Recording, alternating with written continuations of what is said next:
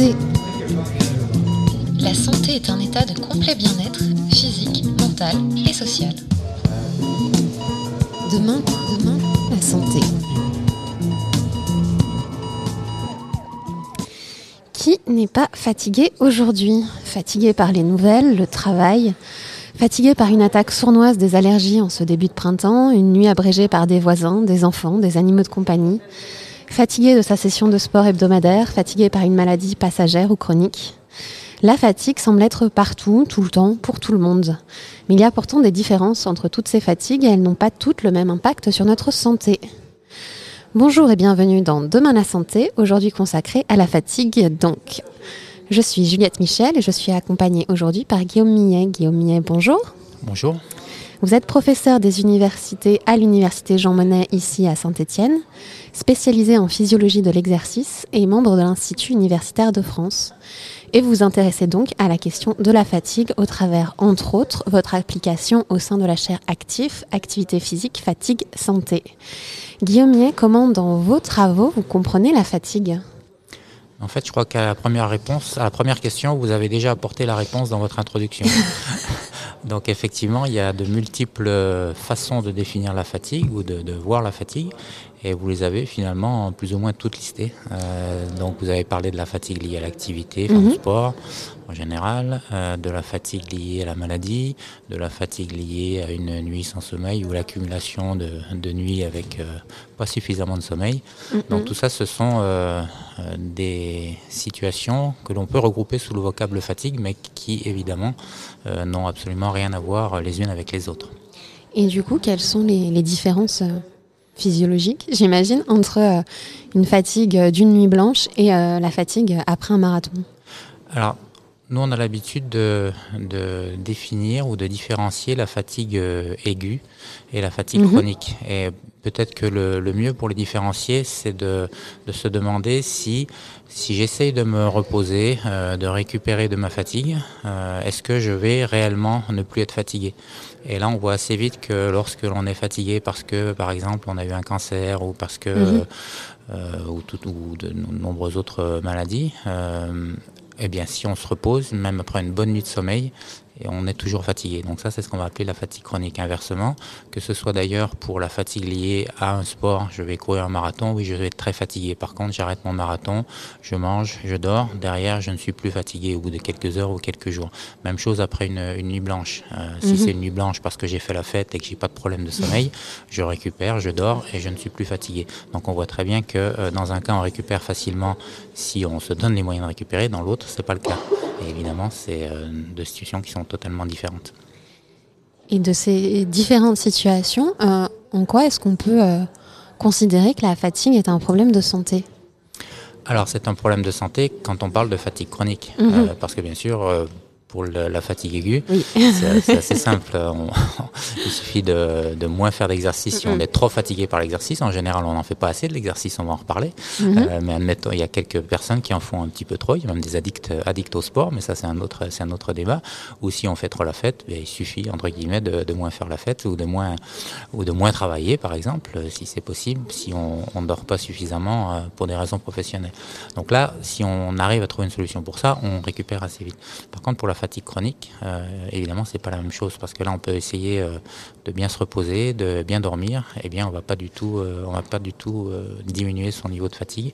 Et finalement, la solution, pourquoi, pourquoi c'est un problème de, pardon, votre question, c'était pourquoi c'est un problème de santé publique? Donc, ma réponse, c'est c'est un problème de santé publique uniquement pour cette fatigue chronique. Mais pourquoi? Parce qu'il y a un lien qui est assez direct entre le niveau de fatigue et mhm. la qualité de vie. Euh, ça va impacter le fonctionnement au quotidien, ça va impacter le, retour au travail, euh, etc. Donc il y a des conséquences qui sont euh, pour la santé dans le sens de la définition que vous avez également rappelé, vous avez fait tout le boulot en fait en, introduction, c'est-à-dire pas seulement l'absence de maladie, mais mhm. c'est ce bien-être physique, mental et social. Donc là, si on est fatigué, c'est sûr qu'on n'est pas dans ce, dans ce cas-là. Donc ça a un impact direct sur la santé. Et puis ça a même des impacts économiques. ça va empêcher le retour au travail, ça va mhm. diminuer la productivité. Alors ça, ce sont des, des peut-être pour certains, euh, mais en tout cas, c'est une réalité. Euh, et bien sûr, par ordre de priorité, on va quand même mettre le bien-être avant la, productivité, mais les deux, sont des conséquences de la fatigue. Donc c'est un vrai problème. Euh, c'est un vrai problème cette fatigue. C'est pas euh, un épiphénomène comme on pourrait tendance à le croire justement si on ne prend pas la peine de définir la fatigue en disant oui, bah, je suis fatigué, je me repose. Non, non, c'est beaucoup plus compliqué que ça. Et ces euh, questions de, fatigue, vous avez parlé d'un impact sur le fonctionnement au, quotidien. Et du coup, il semblerait qu'il y ait quand même une, peut-être pas une, solution, mais une, piste à explorer euh, dans nos quotidiens, qui est quand même celle de l'activité physique et du, lien de euh, la présence ou l'absence de cette activité avec nos modes de vie euh, très urbains et très sédentaires actuellement. Est-ce que il y aurait des, des, pistes à explorer concernant la promotion d'une certaine forme de sport santé à l'encontre de nos sédentarités quotidiennes il y a eu, euh, il y a quelques années, euh, mention de questions de sport sur ordonnance. Est-ce qu'il y a d'autres pistes euh, aujourd'hui, ou même celle-ci, si elle est efficace, pour justement promouvoir cette activité physique au quotidien comme un geste de, de soins personnels? Alors, il y a beaucoup de choses dans votre question ou vos questions, beaucoup trop pour mon petit cerveau, mais je vais quand même essayer de me On souvenir. Peut je, vais, quand même essayer de me, je vais quand même essayer de me souvenir de tout. Donc, vous avez euh, commencé par euh, parler de oui euh, la fatigue chronique. Est-ce qu'on mhm. peut faire de l'activité physique pour et oui donc là encore vous faites le, travail à ma place et je vous en remercie parce que non ce qui blague à part effectivement vous avez raison.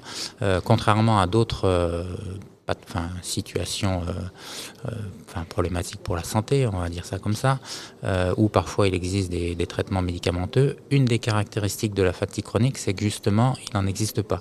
Il en existe éventuellement à très court terme pour lutter, enfin pour des, par exemple des excitants du système nerveux central, des choses comme ça, mais on, comprend, si on réfléchit deux minutes, on voit vite qu'on peut pas euh, prendre ça sur le, sur le long terme. Mm. Donc euh, à long terme, euh, les études sont assez unanimes. Alors je ne veux pas dire qu'il y a uniquement l'activité physique qui marche, mais la méthode qui fonctionne le mieux, est de loin je crois, on peut le dire, c'est effectivement d'être actif.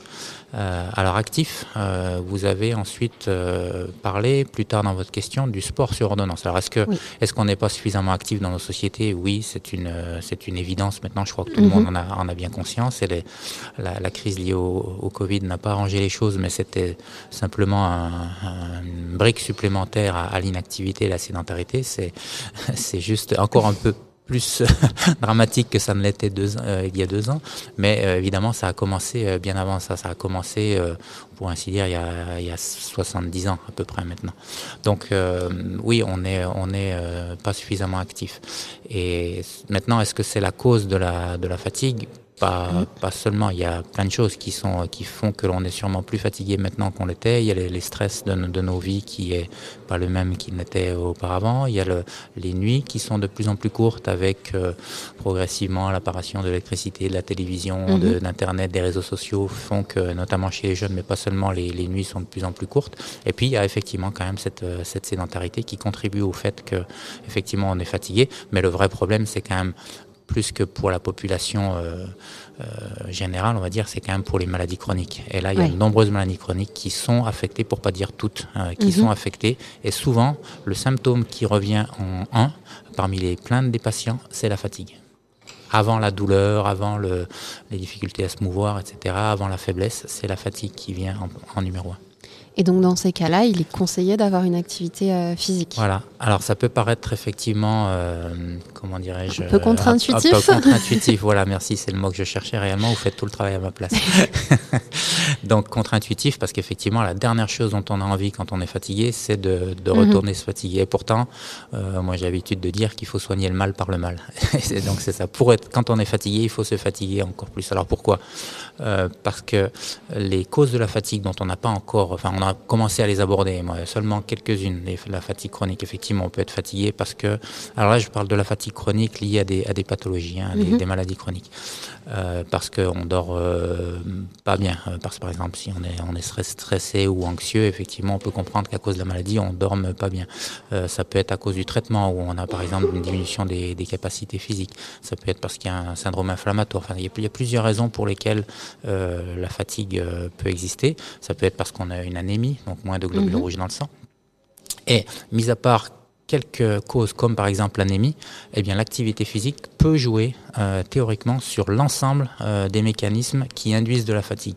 Donc quand on parle de l'activité physique parfois comme un médicament, mhm. C'est réellement un médicament et c'est même un médicament miracle parce qu'il joue sur toutes les causes ou presque euh, potentielles de la fatigue. Donc justement sur cette question euh, de l'activité physique euh, comme médicament, euh, vous parlez dans vos travaux de l'activité physique comme un médicament dont il faudrait définir la posologie. Quels sont les, enjeux de définition de cette posologie en, question? Est-ce qu'on peut pratiquer la même activité Est-ce que cette activité physique médicamenteuse, entre guillemets, sera la même pour tout le monde? Alors on peut même enlever les guillemets de, mon, mhm. point de vue, parce que c'est vraiment la, drogue euh, miracle, le médicament miracle, ça personne ne me l'enlèvera de la tête. Euh, alors pourquoi on parle de pathologie Parce qu'effectivement on n'en est plus à se dire, euh, alors là on parle de l'intérêt de l'activité physique pour la fatigue, mais évidemment mhm. l'activité physique a bien d'autres vertus que de, permettre de diminuer la fatigue chronique. Par exemple, mais tant qu'on est, qu'on est dessus. oh ben ça à peu près tout, là encore. C'est-à-dire, ça va permettre de limiter, ça va solidifier le squelette, ça mhm. va limiter la, la, dépression, ça va favoriser la, la, cognition, par exemple, chez les personnes âgées, mhm. favoriser le retarder le moment où les personnes âgées vont être dépendantes, euh, limiter le, la prévalence des cancers, etc., etc. Donc là, si on, si on fait la liste, là, juste, ce soir, on y est mhm, encore, vraiment. Mais revenons sur le, la fatigue. Sur la fatigue, donc euh, parmi les, les, intérêts de l'activité physique, il y a effectivement le, le, fait que ça permet de diminuer la fatigue. Et euh, donc ça, c'est même plus à démontrer. Euh, maintenant, là où on en est, c'est pas de dire oui, c'est un médicament qui fonctionne, c'est de dire effectivement, comme vous l'avez dit, quelle est la posologie, c'est-à-dire quel est le type d'activité physique qu'il faut faire. Alors quand je dis le type, c'est effectivement est-ce qu'il faut faire donc schématiquement des exercices plutôt de, de renforcement musculaire ou d'endurance ou de souplesse ou d'équilibre. Donc voilà les, mm-hmm. grands, les grandes développer les grandes qualités physiques. Et puis ça va être également l'intensité à laquelle on va faire cet exercice.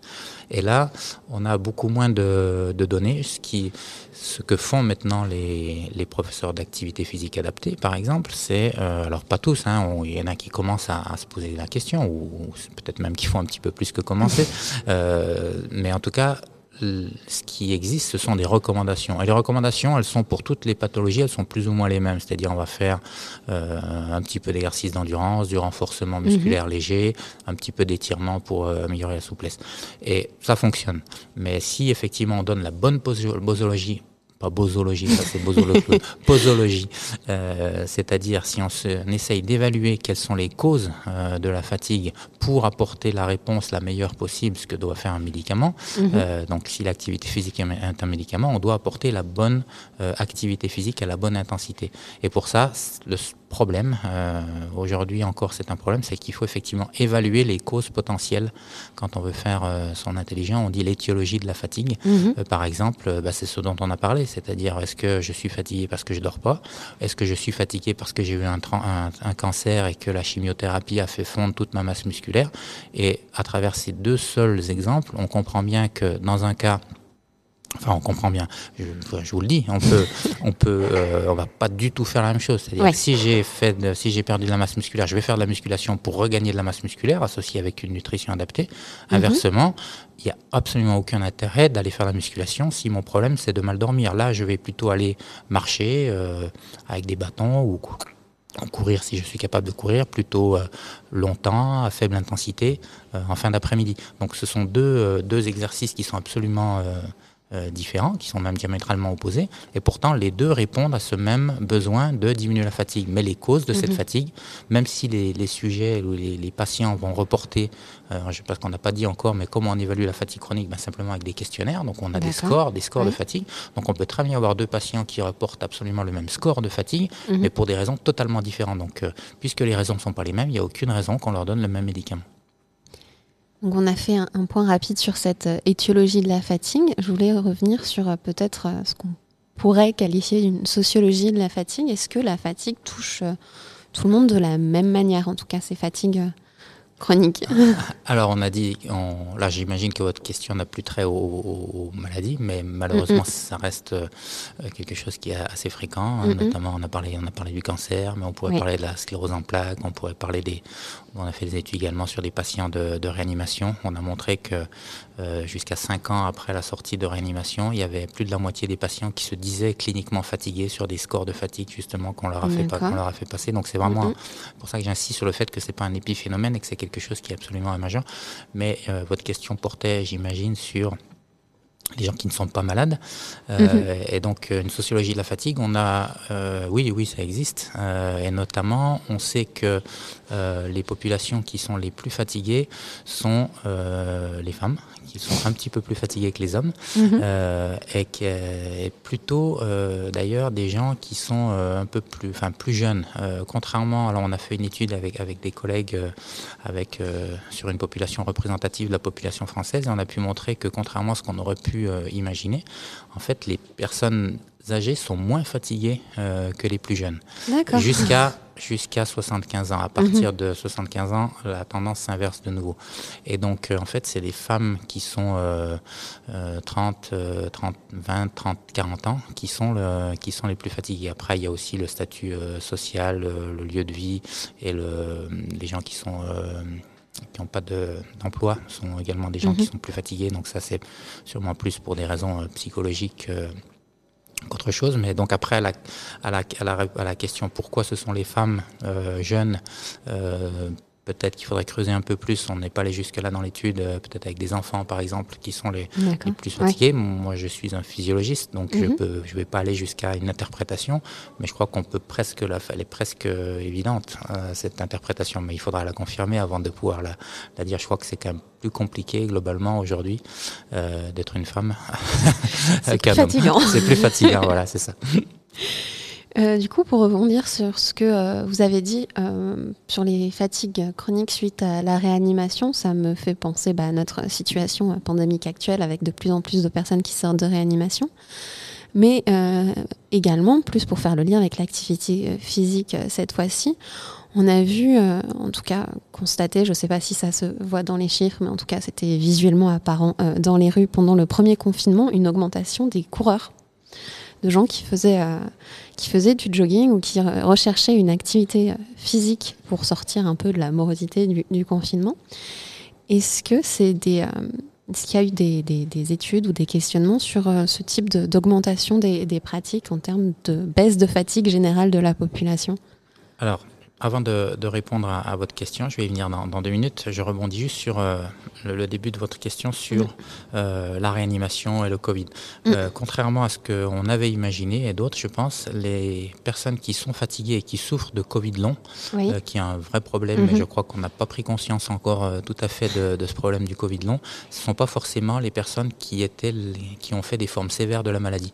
Nous, on a eu dans les voilà, qui, qui, sont même pas, certaines n'ont même pas été hospitalisées, euh, et ne sont encore moins allées en, réanimation. Il y a bien sûr des personnes qui ont qui étaient en réanimation et qui euh, qui sont euh, qui sont très fatiguées, mais on a eu parce qu'il se trouve qu'on a fait une étude sur les, les patients de réanimation euh, dans le cadre du Covid, pour une avec dans le cadre de la thèse d'un de mes étudiants, mhm. et avec un, un collègue euh, du, du, CHU et de l'université qui est le, le, patron de la réanimation ici, et on a pu montrer que certains euh, quelques semaines après leur sortie de réanimation, je me souviens de, pour l'anecdote, d'une personne qu'on n'arrivait pas à joindre. Et en fait, on a réussi finalement à joindre son fils. Et il me dit, non, mais mon père, il est là, il est en train de couper du bois avec moi. Donc voilà, c'était quelques semaines après sa sortie. Donc lui, il n'y a pas de problème de, de fatigue.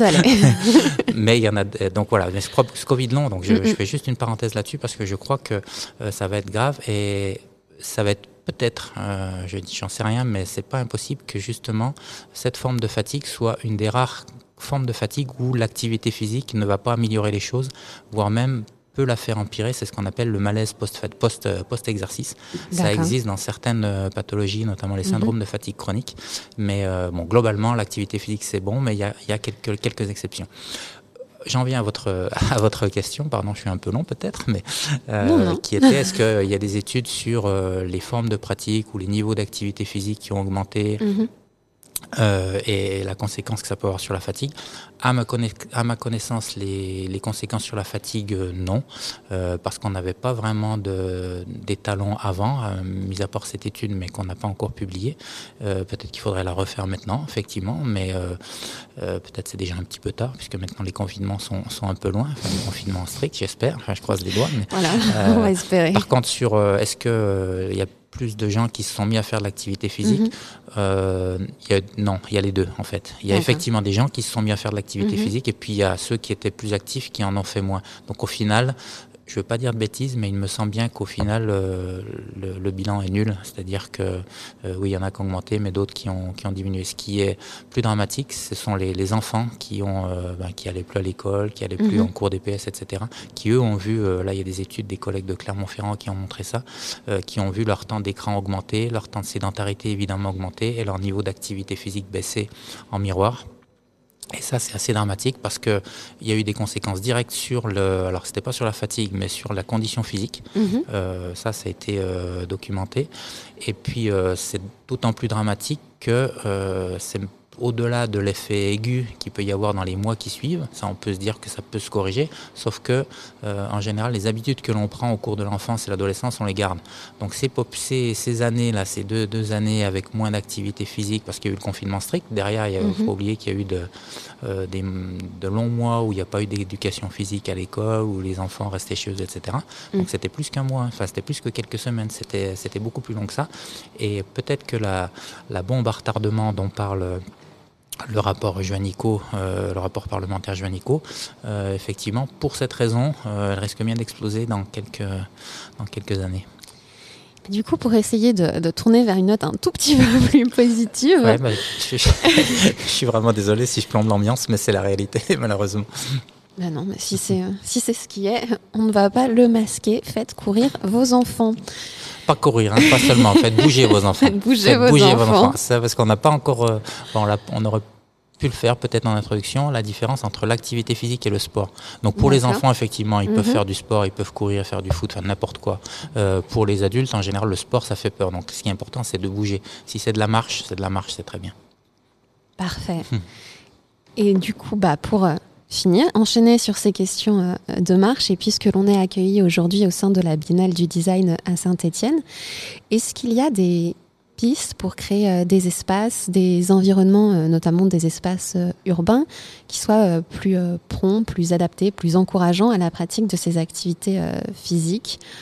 J'imagine, bah, donc vous avez mentionné la marche, peut-être le vélo ou d'autres types d'activités physiques auxquelles je ne pense pas. Oui.